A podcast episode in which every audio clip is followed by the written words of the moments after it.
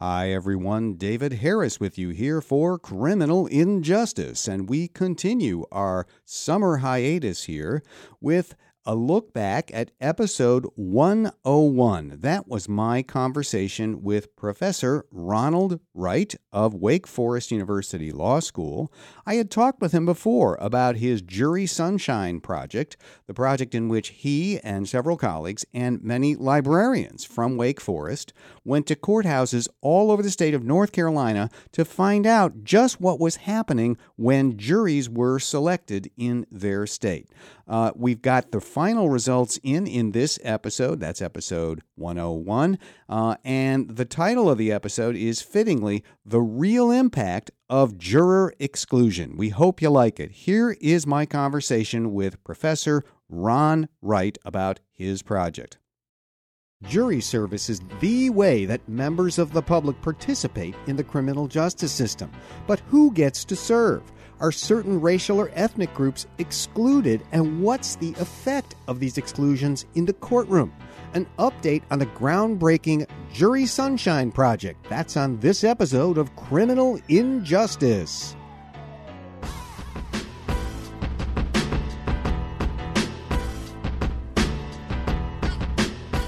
Criminal Injustice is recorded at WESA in Pittsburgh. For past episodes, show notes, and more information, visit criminalinjusticepodcast.com. Welcome to Criminal Injustice. I'm David Harris, your host and resident criminal justice geek, back with you to talk about our chaotic and confusing criminal justice system. Still glad beyond belief to have that day job as law professor at the University of Pittsburgh School of Law. On March 20th, of 2019, the U.S. Supreme Court heard arguments in the case of Flowers versus Mississippi. Flowers is a case in which an African American defendant accused of four murders has been to trial six times since those crimes, which occurred in 1996. Jury selection is the issue in the Flowers case. When jurors are selected in criminal cases, judges can dismiss jurors for cause for bias toward one side or the other revealed in answers to questions those potential jurors are asked. And jurors can also be dismissed by the lawyers for either side using what are called peremptory challenges. These are chances for each side to strike a given number of jurors without giving any reason the juror just hits the lawyer wrong, gave the lawyer a funny look, or there's some reason the lawyer doesn't want this potential juror, but it doesn't rise to the level that it would take to get the judge to exclude the juror for cause, for bias. Lawyers for both sides can strike a predetermined number of jurors, with the idea being that the result will be an overall fair cross section of the community, since both sides are using these no reason given peremptory strikes. But there are some very basic and important limits. Lawyers cannot use peremptory strikes on the basis of race. The case of Batson versus Kentucky does not allow race based strikes. It violates the Constitution to do that.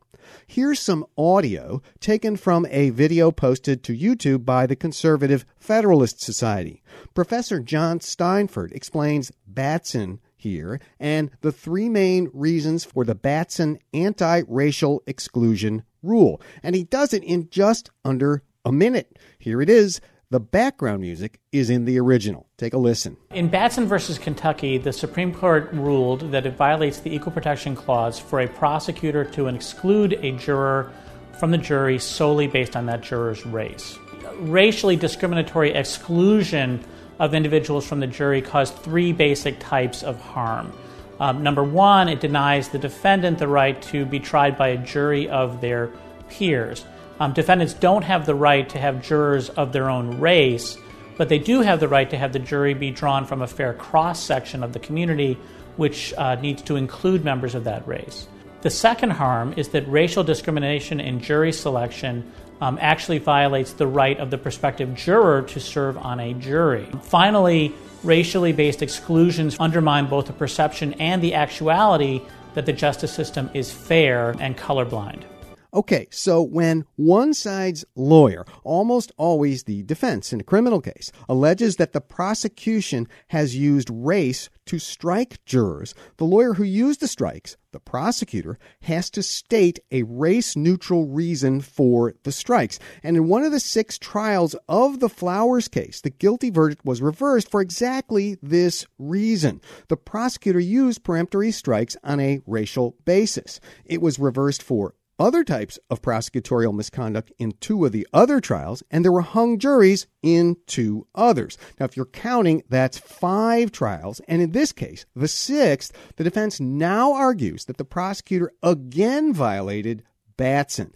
And over all six of the trials, the prosecutor used peremptory strikes to exclude black jurors 4.4 times more often than he did to exclude white jurors. That's the issue in Flowers. Did this violate the Batson standard in the sixth and last trial, as the prosecutor seems to have done in all of the others? Now, here at Criminal Injustice, this use of race in jury selection put us in mind of a show we did two years ago in 2017. That was episode 45, when we heard about a new initiative called the Jury Sunshine Project in North Carolina. The project's leader, Professor Ron Wright, talked to us about the project, what it hoped to, uh, to, accomplish, and he gave us some preliminary findings. Those preliminary results mirrored some of the issues in the Flowers case. Race, he told us, seemed to be playing a central role in jury selection. With flowers to be decided during this Supreme Court term, and with the Jury Sunshine Project now two years down the road, and with fleshed out findings in hand, we decided this was a good time for another conversation about that project. And so, let me introduce to you Professor Ron Wright. He is the Needham Yancey Gulley Professor of Law at Wake Forest University School of Law in North Carolina. Professor Wright is one of the foremost researchers, writers, and scholars in the area of criminal law and criminal procedure. In addition to the two case books he has co authored, he has done some of the most important empirical work on prosecutors, a world largely impervious to data based study. Along with Wake Forest law colleagues Kami Chavis and Gregory Parks, he's turned his considerable intellect and critical eyes to juries, creating the Jury Sunshine Project, a database on the jury selection process covering all 100 counties in North Carolina. He wrote a great piece for the New York Times about the results, too. We'll put a link to it up on our website. Professor Ron Wright, welcome back to Criminal Injustice.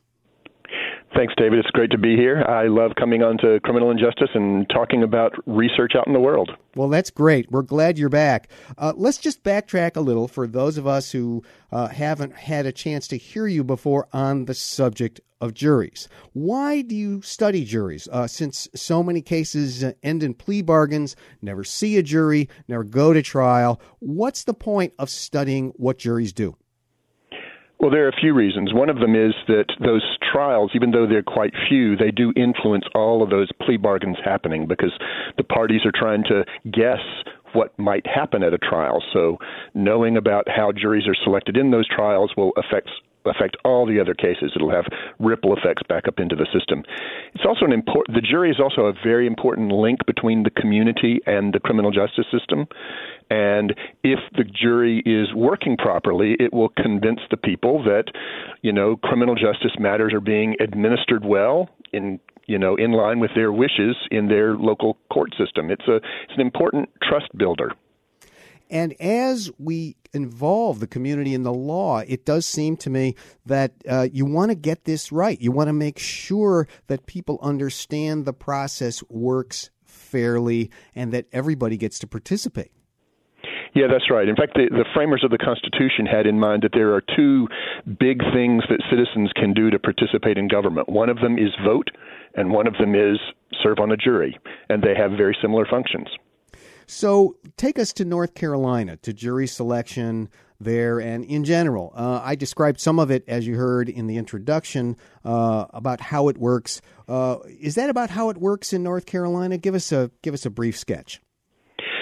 Yeah, that is the way it works in North Carolina. Uh, the people who are called to the courthouse for jury duty are drawn from the list of registered voters in the state, supplemented by the list of licensed drivers in the state.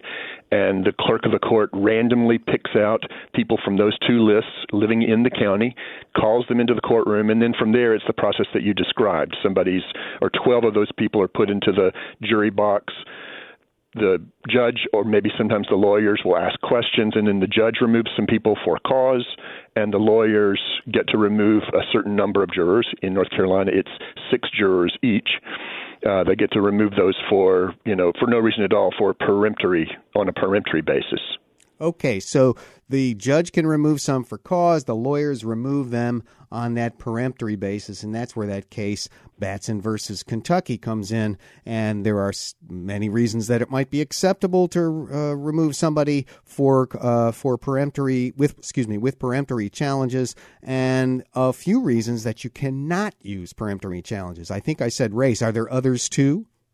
Uh, there's also gender. The court has said that uh, you cannot remove a juror based on their gender, and a few courts are debating various uh, various religious affiliations. Uh, it's probable that you can't remove a juror based on his or her religion. Okay, so there you are a few years ago uh, in the faculty offices of Wake Forest School of Law, and your colleagues, Professor Chavis and Professor Parks, uh, you're all sitting around. Uh, how did you come up with this idea of uh, of looking at juries, and what what what did you have to do to gather the data? Well, we wanted to do some field research, and we knew that nobody had ever assembled a portrait of jury selection on a statewide basis. We knew that there were a couple of smaller, you know, two or three county studies and we knew that there were studies of specialized cases, especially capital cases, but there was no overall portrait of how juries are selected in felony cases for an entire state over a period. So we decided we would do that. And that decision takes you into the uh, the realm of the practical. You have to gather up the data in order to do that. Uh, what was that process like? Uh, and I guess I'm asking to some extent, what's the picture of North Carolina courthouses and record keeping and so forth? How did you manage this? What did you do? Well, little did we know that this is a world where paper still matters. So we couldn't just go to some centralized uh, you know electronic database. We had to go out, drive out to 100 different county courthouses around the state, and ask the clerk of the court to show us the paper files for every case that went to trial during our designated year, uh, 2011. Uh, and take notes based on that file about what happened during the jury selection. So uh, Professor Chavis and Professor Parks and I each went out. We also had students, both law students and undergraduate students, who we trained and then sent them out. We had law librarians who got on the road for. Ah, uh, the librarians. For, the librarians were uh, our best our best friends. Our, we we sent them to the toughest counties because uh, they were uh, dogged in their pursuit of transparent records for the public. I can believe that. You know, my favorite folks uh, in my building at my law school. Uh, for helping me get things done is our library staff. They are just terrific. Those they really understand the importance of information. So you were lucky to have them on your team. So you you get this information together paper, pads, and pens, and you put together a database for the year 2011. What's in the database?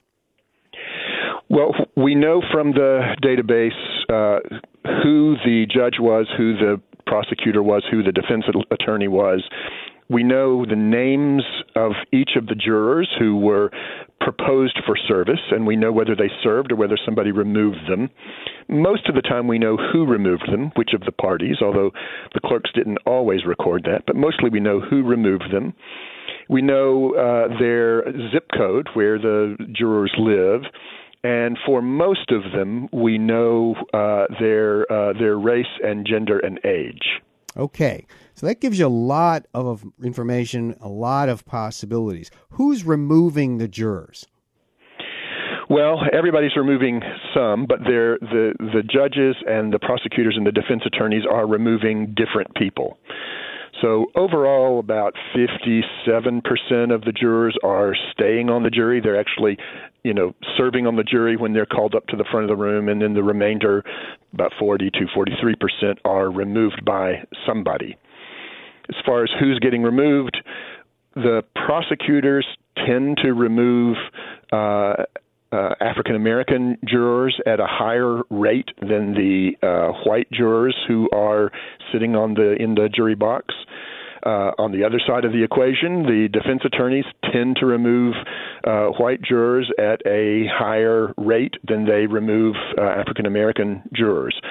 The judge is somewhere in the middle, as you might expect, although the judge tends to remove uh, African American jurors or other race, other non-white jurors at a slightly higher rate, about 20% higher than uh, than the judge would remove white jurors. And do these removals by race does it depend uh, any on the race of the defendant?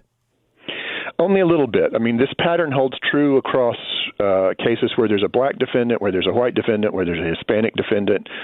So the the pattern is pretty powerful across all of those cases, but it is the the pattern in both directions is a little bit stronger when there is a uh, an African American defendant. I see. So it seems like you're saying race is really the chief factor or the most uh, impactful factor uh, in terms of who gets to serve. Yeah, at least among the, the only the very small handful of things that we know about each juror, race tells us uh, you know, gives us a pretty good basis for predicting what's going to happen with that juror. Oh, so, okay. So the the juror's race predicts pretty well what will happen. What happens when the trial starts? Well, once the trial starts, uh, we also uh, have been able to analyze the performance of those juries. Uh, we've been working with Fran Flanagan, who's uh, an econometrician here at Wake Forest, uh, and we know uh, that jurors that have more white males on the panel are more likely to convict across all types of defendants, but especially for African American defendants.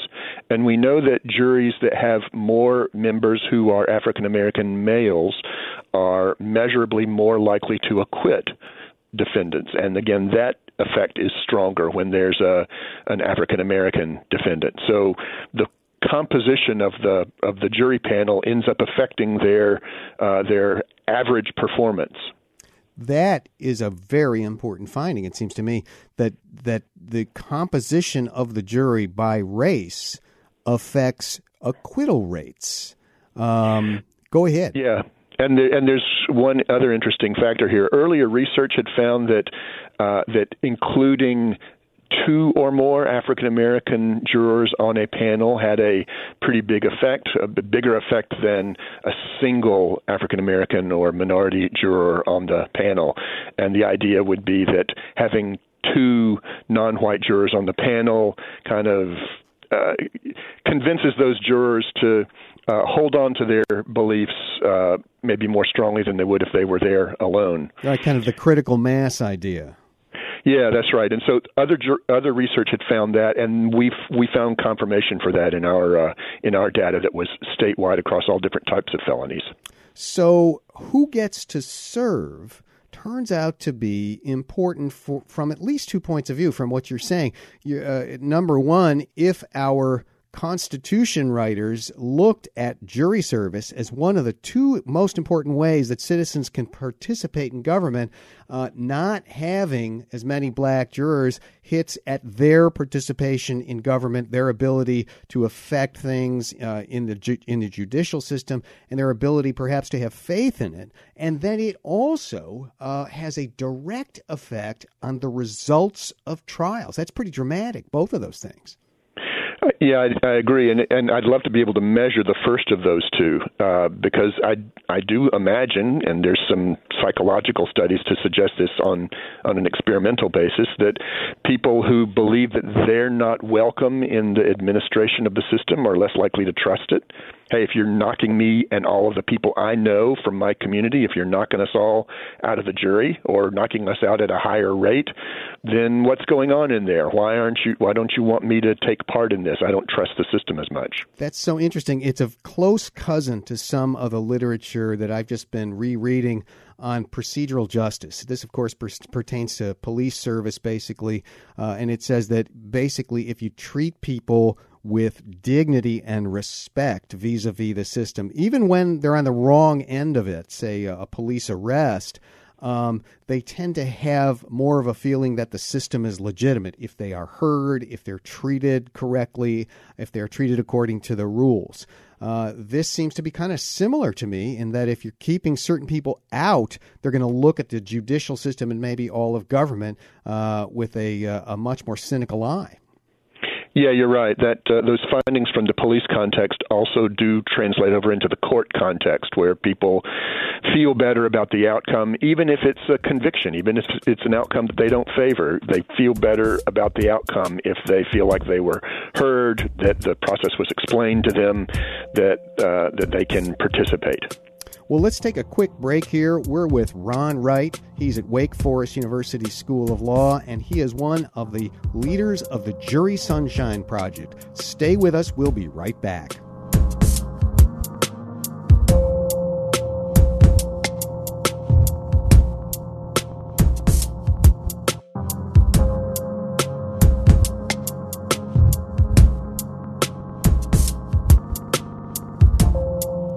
Hi, David Harris with you here on Criminal Injustice, and our guest on this episode is Ron Wright. He's a member of the faculty at Wake Forest University School of Law, and along with his two colleagues, Kami Chavis and Gregory Parks, uh, he has uh, created the Jury Sunshine Project, a project that has collected data from all 100 counties in North Carolina and put out some really uh, amazing and insightful results that indicate that race is the factor that determines who serves and has a direct impact on acquittal rates. That's what we were just talking about before the break. Let me ask a related question Does the race of the decision maker uh, have any impact here? Uh, were you able to determine from your data whether the race of the judge, the prosecutor, the defense attorney, whether those things had any effect?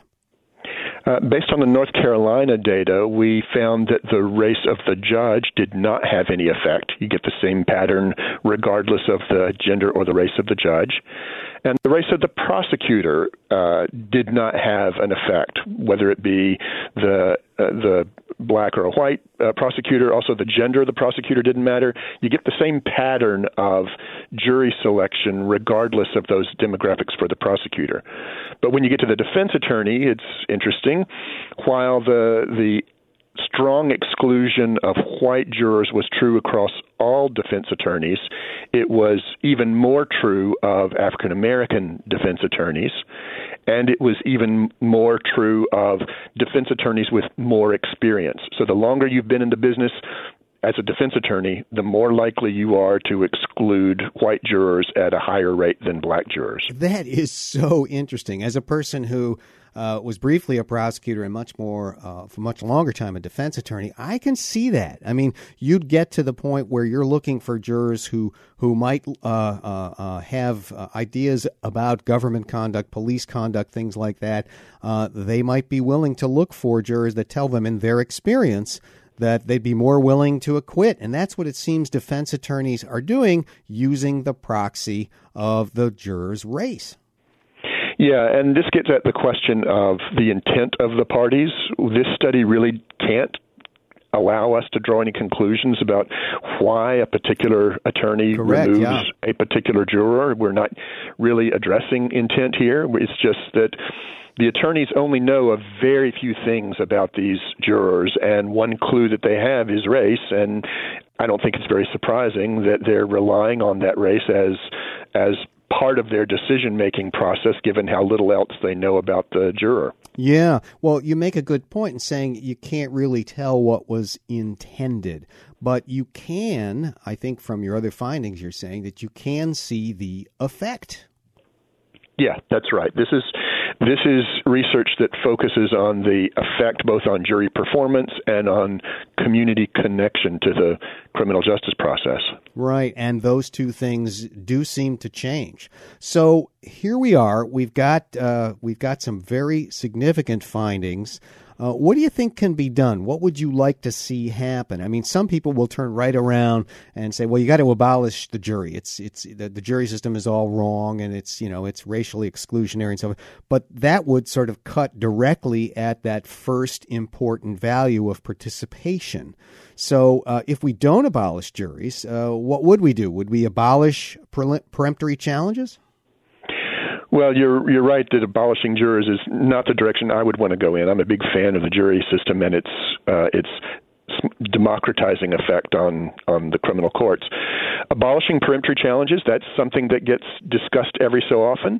Uh, it, it hasn't become the law very very in very many places very often. I think lawyers are very committed to their uh, input into the into the you know composition of the jury. So it's a it's a big ask in political terms to imagine actually abolishing peremptory challenges. But if if it were realistic, that could work. I think um, you could also uh, strengthen the the standards that we use for uh, for telling uh, attorneys that they can't use race as part of their selection process. So you could supercharge the Batson standard. Uh, Washington State has put out a very interesting rule of criminal procedure that makes it a lot easier for a, a judge to grant a Batson motion. Uh, so something like the Washington State rule might be uh, might be a way of going. Uh, but you could also take this outside the courtroom and just say this is not going to be a litigation process. We're just going to publish the data about patterns of jury selection and let the off the public officials who do this explain what's going on. Yeah, and, and I I I, th- I gathered from uh, your writing that that was the direction you wanted to go. It is um, it is difficult to see how lawyers would willingly give up the idea of peremptory challenges, though uh, there have been so many issues with them over the years. Episode 91, uh, we had a particularly interesting conversation with an attorney who was challenging what, what she called the use of the O.J. Simpson question. Uh, in jury selection. Lawyers would ask black jurors, particularly, but white jurors also, what did they think of the outcome in the OJ case? and depending on their answers, the, the, the lawyers might use peremptory challenges. So this whole system seems fraught, yet it is very hard to see how you get rid of peremptory challenges. Uh, so, what are some of those potential ways of, of getting at this? Uh, through non litigation means. Uh, you mentioned transparency. Talk a little bit more about that. Oh, I'm just trying to imagine a world where the clerk of the court, on a routine, maybe quarterly basis, just posts on the website for the local courts. These are the juries that were selected during the past quarter in our courtroom, and these are the, you wouldn't name names, but you would say these are the characteristics of the jurors who were dismissed and the jurors who served. Uh, you can keep track of all kinds of, of characteristics, not just race, not just gender or age, but a handful of other things. Uh, and you just have this, you know, quarterly report, and then newspapers, other journalists just look at the report and keep track of how their local officials are doing, and maybe compare how the prosecutor in your county is doing compared to the prosecutor elsewhere in the state, maybe across the state or next door, and if they're doing something meaningfully different, you'd say, "Hey, how come you're excluding African American jurors at such a higher rate than the you know than your counterpart over in the next county?" You know, that sort of thing can be very, very powerful when taken seriously. I can remember still uh, so many years ago, my first job out of law school, I clerked for a judge.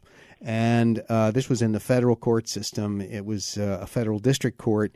And at that time, and this is some years ago, uh, the uh, administrative office used to track how long various kinds of matters would sit in front of a judge without a decision. And I remember my judge being qu- quite attentive to that and seeing, you know, who who had how many matters that were sitting there. If we could get the public to pay attention the same way to the same kinds of information, uh, it does strike me that that could be a tool. It might even be useful in elections. Yeah, I can imagine a, a, a, challenger to a local judge who's up for election or a local prosecutor saying, "I've been noticing in the local, you know, jury selection reports that our county is an outlier. We're not doing things nearly as well as the, our neighbors. You know, I think I can do better than the incumbent." So it's become a, a basis for debate uh, during election season about what we expect of our public servants and with more and more attention being paid to prosecutors' elections in this country, it does seem like the time has come for something like that. But before I let you go, I, I want to ask you one other thing. Uh, I can't resist this because you're not only involved in uh, researching juries, but you, like I said in the introduction, you've been doing uh, path breaking research uh, in the field of prosecution for a long, long time. And just a couple of months ago, you and King County, Washington prosecutor Dan Satterberg, uh, you guys put together a very interesting sort of white paper for the Institute for Innovative Prosecution called, quote, Prosecution That Earns Community Trust. Uh, I read this, and I'd like I'd like uh, to, you to have a chance to tell everybody why you think prosecutors need to earn community trust and what they should do to go about that. Well, there are a few reasons uh, why they need to earn community trust. One of them is just the practical question of how do you prove a case? If there's some serious crime, some serious violent crime that's happened, and you have witnesses in the community and they don't trust your office and don't want to come forward, then it's going to be tough to win your cases. So you you do need some buy-in from the community, who ultimately will be your source of proof for a lot of your serious cases. Uh, it also contributes to public safety. If the if the ultimate job of the prosecutor is the public safety officer, you know they're there to do what they can to promote actual public safety and perceived public safety, then if everybody is alienated from the prosecutor's office and from the court system, they're just not going to be open to the idea that public safety is improving, even when the numbers suggest that, that they are. Right. So, what does a prosecutor do to earn that community trust? What are your suggestions?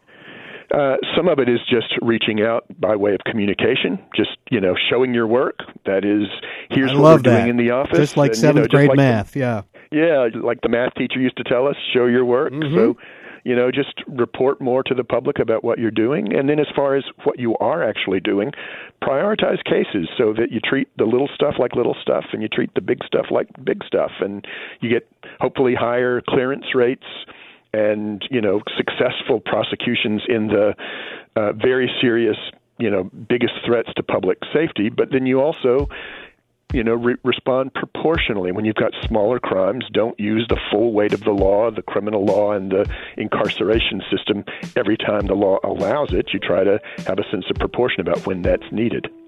Professor Ron Wright of Wake Forest School of Law, along with his colleagues, Professors Kami Chavis and Gregory Parks, he's created the Jury Sunshine Project. Thanks for being with me to look at it again on criminal injustice. Been a pleasure. Thanks, David.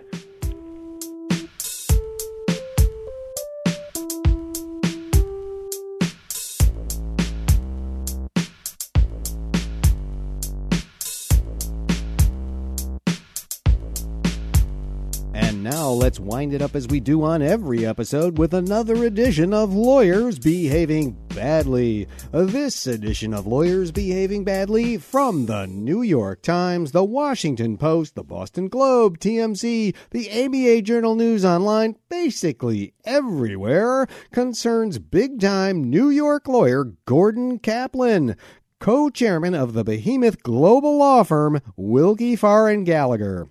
On March 12th, 2019, a big story broke in the United States. A bunch of very wealthy parents had been paying big money in bribes to get their less than qualified children into elite colleges like Yale, Georgetown, and the University of Southern California. Using a bogus college prep and counseling service, their money bought corrupt SAT proctors who changed scores, spots on athletic teams engaged in sports that these kids had never played, you name it. If you had the money, you could get your kid in. And the story really took off when among those arrested on federal charges were Hollywood stars like Lori Loughlin of Full House Aunt Becky, right? And Felicity Huffman of Desperate Housewives. So why are we talking about this here? Has lawyer behaving badly Gordon Caplan been retained to represent one of these stars and behave badly while doing so? Well, no. Lawyer Caplan is one of the wealthy and influential parents, alleged to have paid that big money himself to get his offspring a place in one of those highly competitive colleges. He's been charged along with the stars, the hedge fund types, and so many others. Now, I gotta say, Lawyer Caplan has only been charged. He, like all the others, is presumed innocent, and nothing I'm saying here should be understood to the contrary but it is our civic duty here on Lawyers Behaving Badly to tell you, our loyal listeners, what has shown up on wiretaps, on which Lawyer Caplan was recorded talking to William Singer, the guy running this enormous admissions scam, who was caught and turned state's evidence. According to the New York Times, Singer explained the scheme to Lawyer Caplan, who ultimately paid $75,000. Caplan's response, quote, and it works? Singer says, quote, every time he tells Caplan that his teenager would never know. Singer says, quote, nobody knows what happens. She feels great about herself. She got a test score and now you're actually capable for help getting into a school because the test score is no longer an issue. Does that make sense? Caplan, that does. In a portion of the wiretap conversation quoted by The Washington Post, lawyer Caplan turns to consequences, not for those students who have their places taken by the unqualified kids of the wealthy, but for, well, himself. Quote, if somebody catches this, what happens? Singer, the only one who can catch it is if you guys tell somebody. Caplan, I'm not going to tell anybody. According to the transcript, much laughter ensued. Yes, so hilarious, that wiretapped conversation. I'm sure it will make quite a hilarious impression on the jury if the case goes to trial. Now, again, only allegations, innocent until proven guilty. In the meantime, the ABA Journal reports that Willkie Farr has placed lawyer Caplan on leave of absence and he has been relieved of his global managing partner duties. We'll keep an eye on this one for you because we know you'll want to know what happens to lawyer Caplan. Oh, come on, who are we kidding? You want to know what happens to Lori Loughlin and Felicity Huffman. Well, we're going to follow it just the same. That is Lawyers Behaving Badly, and that closes another episode of Criminal Injustice.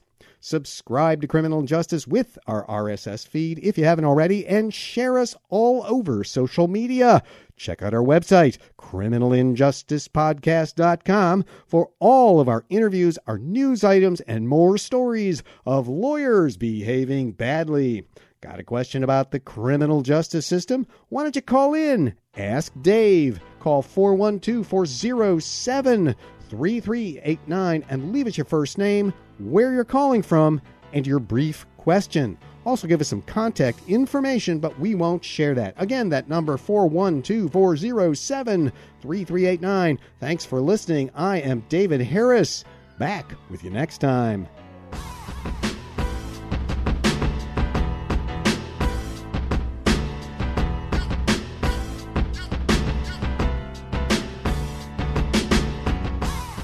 Criminal Injustice is written by David Harris and produced by Josh Raulerson.